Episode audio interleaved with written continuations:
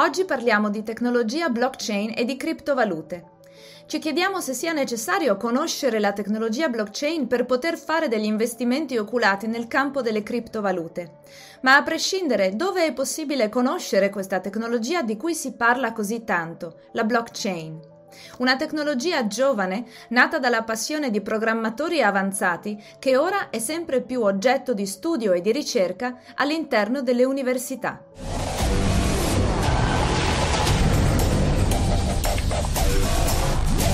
L'ospite di oggi è Fausto Spoto, docente di informatica all'Università di Verona. Ciao Fausto. Ciao, ciao Federica. Tu sei esperto di blockchain e te ne sei interessato negli ultimi anni e insegni anche questa materia, ma quindi essere esperto di blockchain, una cosa complessa di cui non tanti capiscono molto, ti rende avvantaggiato nel fare, ad esempio, investimenti finanziari nel campo delle criptovalute? Guarda, la parola esperto è un po' grossa, ok? Perché qui è un mondo complicato, in evoluzione continua, bisognerebbe studiare sempre e non ho il tempo. Quindi sicuramente so qualcosa e so un pezzettino di questo mondo. Non credo che questo però mi rendi avvantaggiato in nulla, perché quello che avviene nel mondo delle criptomonete in questo momento è pura speculazione dovuta a annunci pubblicitari, per esempio, no? Qualche giorno fa arriva Elon Musk che dice io investirò un sacco di soldi nel Bitcoin perché secondo me varrà tantissimo. Risultato, il Bitcoin va alle stelle. Probabilmente lui in realtà li aveva già investiti e li stava vendendo, quindi aveva bisogno che salisse il prezzo, perché uno pensa anche a quelle cose lì. Non è certamente la tecnologia che guida questa evoluzione dei prezzi, è semplicemente appunto la pubblicità che se ne fa, un articolo che viene pubblicato o qualcuno che ne parla o qualcuno che dice quello è più bello di quello, e allora tutti si spostano immediatamente. È veramente un gioco d'azzardo e quindi non mi rende avvantaggiato in nulla. Se io dovessi decidere sulla base della tecnologia, probabilmente investirei in cose che non stanno rendendo. Sto controllando appunto l'evoluzione di certi prezzi e mi rendo conto che avrei investito male. Sebbene magari la tecnologia sta lì. Poi un giorno magari qualcuno se ne accorgerà e a quel punto i prezzi andranno alle stelle, ma per adesso non mi aiuta in nulla, ecco. Prova a girarti la domanda, proprio perché allora si parla molto di blockchain, però ormai le criptovalute sono una cosa, cioè, piuttosto comune, non completamente comune, però insomma non sono proprio una nicchia e sempre più persone se ne interessano. In realtà io noto questo, sempre più persone hanno voglia di interessarsene, sono incuriosite. Conoscere il meccanismo della tecnologia blockchain è necessaria per poter fare investimenti oculati o per comprendere come funzionano le criptovalute?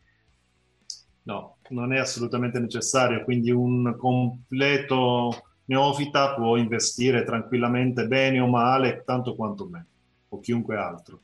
Quindi non ti serve, non ti aiuta.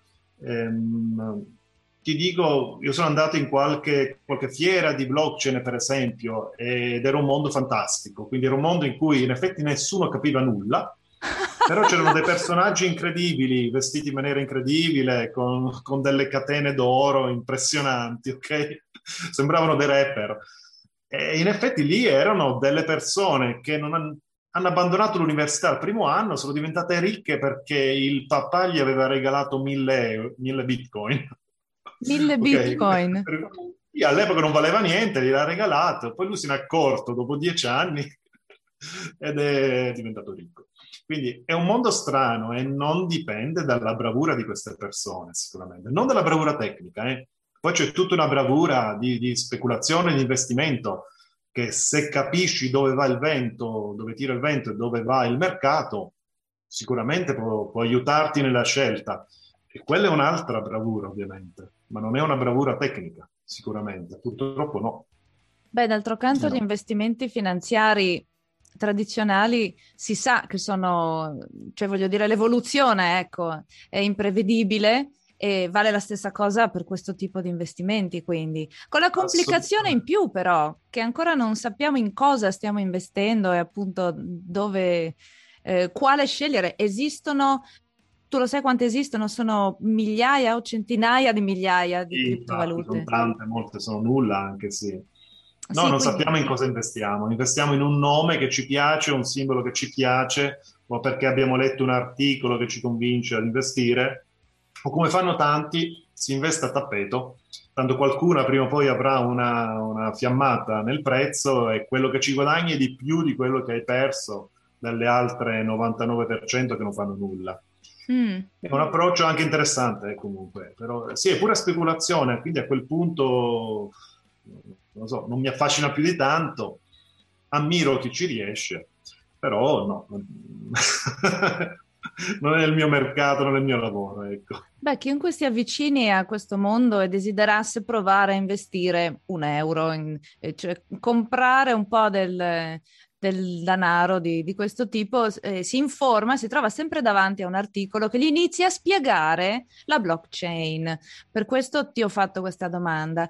Ed è talmente utile, allo stesso tempo in voga, parlare e conoscere di queste cose che tu stai insegnando un corso all'università che è uno dei primi sulla blockchain e inoltre è anche aperto a insomma, chiunque fosse interessato, non deve essere immatricolato all'università.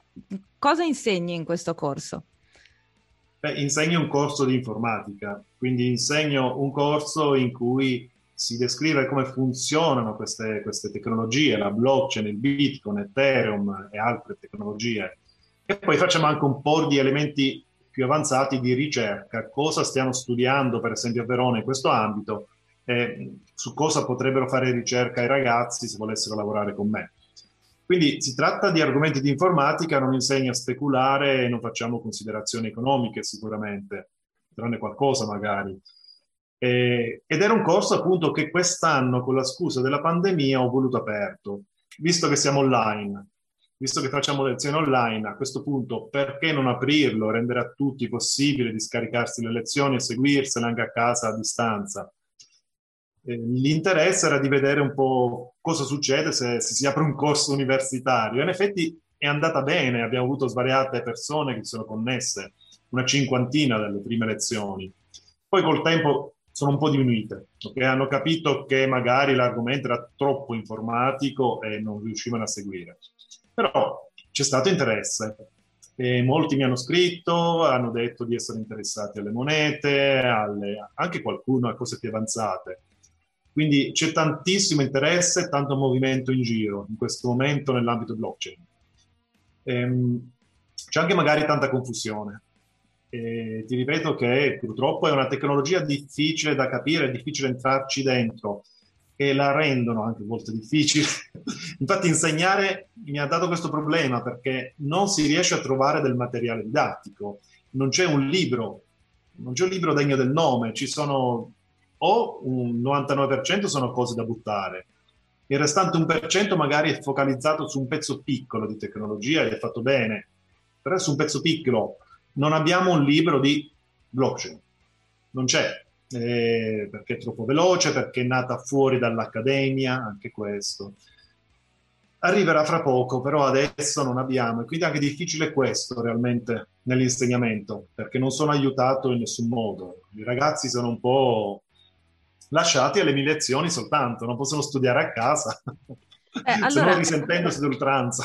Queste lezioni sono aperte, quindi possiamo mettere il link a dove trovare queste lezioni nella descrizione del video. Le lezioni sono aperte, non serve iscriversi e seguirle tutte, si possono ascoltare le lezioni singole, non è un taglio divulgativo. Sì, possono scaricarsele, sì, puoi mettere online il link, sicuramente sono tutte collezionate lì, si possono scaricare singolarmente, chi vuole può farlo. Ok, e poi hai detto che questa tecnologia non è nata nell'accademia. Dove sì, è nata? In effetti è nata nel mondo degli smanettoni, verrebbe da dire. In effetti non sappiamo esattamente l'origine prima, perché il primo Bitcoin è nato da una persona che non sappiamo chi è, e probabilmente era un ricercatore comunque. Poi la realizzazione del Bitcoin è finita in mano a gruppi di programmatori. Le blockchain successive come Ethereum sono puri, noi diciamo, degli smanettoni, cioè delle persone che sono dei programmatori avanzati ma che magari non vengono dal mondo scientifico. e un po' triste che in effetti l'accademia stia arrivando dopo, anche se è capitato anche in altri ambiti. Vabbè, sono i soliti problemi che ci possono essere nel mondo accademico, ok? Essere un po' legati al passato, eccetera. Però significa anche che il mondo reale fuori dall'università sta ribollendo di idee in questo momento, e quindi tante cose stanno nascendo e poi necessitano di una fase di pulitura e di evoluzione universitaria. Mi piacerebbe a volte che l'università fosse un pochino più proattiva, insomma, a proporle le cose e non limitarsi poi a sistemarle e pulirle. Chissà. Però, sei tu che hai proposto un corso che non c'era prima all'Università di Verona? Sì, l'ho proposto io e quindi ho chiesto di farlo, di aggiungerlo ai corsi proposti dall'Università di Verona, sì.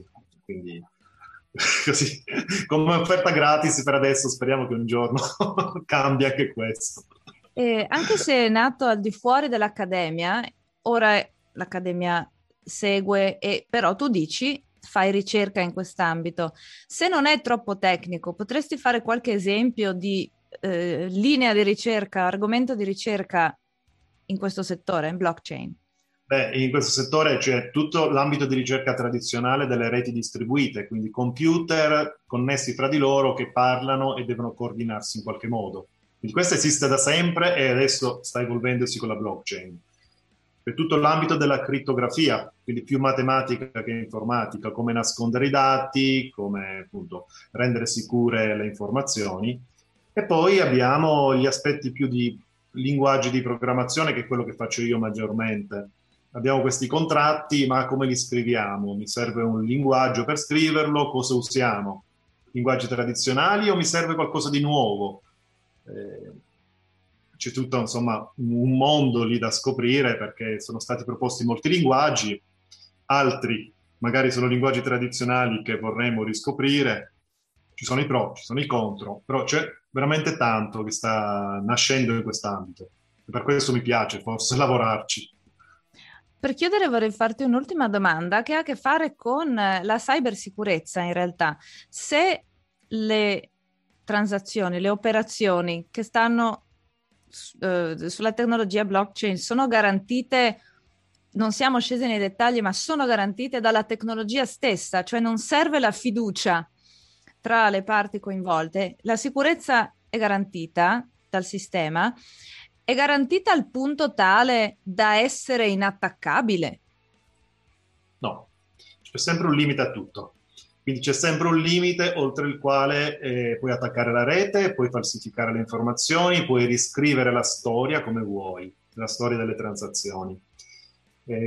Questo limite è difficile da raggiungere, richiede una potenza di calcolo enorme, mettersi d'accordo fra più computer di solito. Però è vero che può accadere e se accadesse sarebbe un disastro. Immaginiamoci cosa accadrebbe al valore del Bitcoin se accadesse, ecco. Però statisticamente è altamente improbabile che accada, diciamolo così. Okay, difficile e improbabile.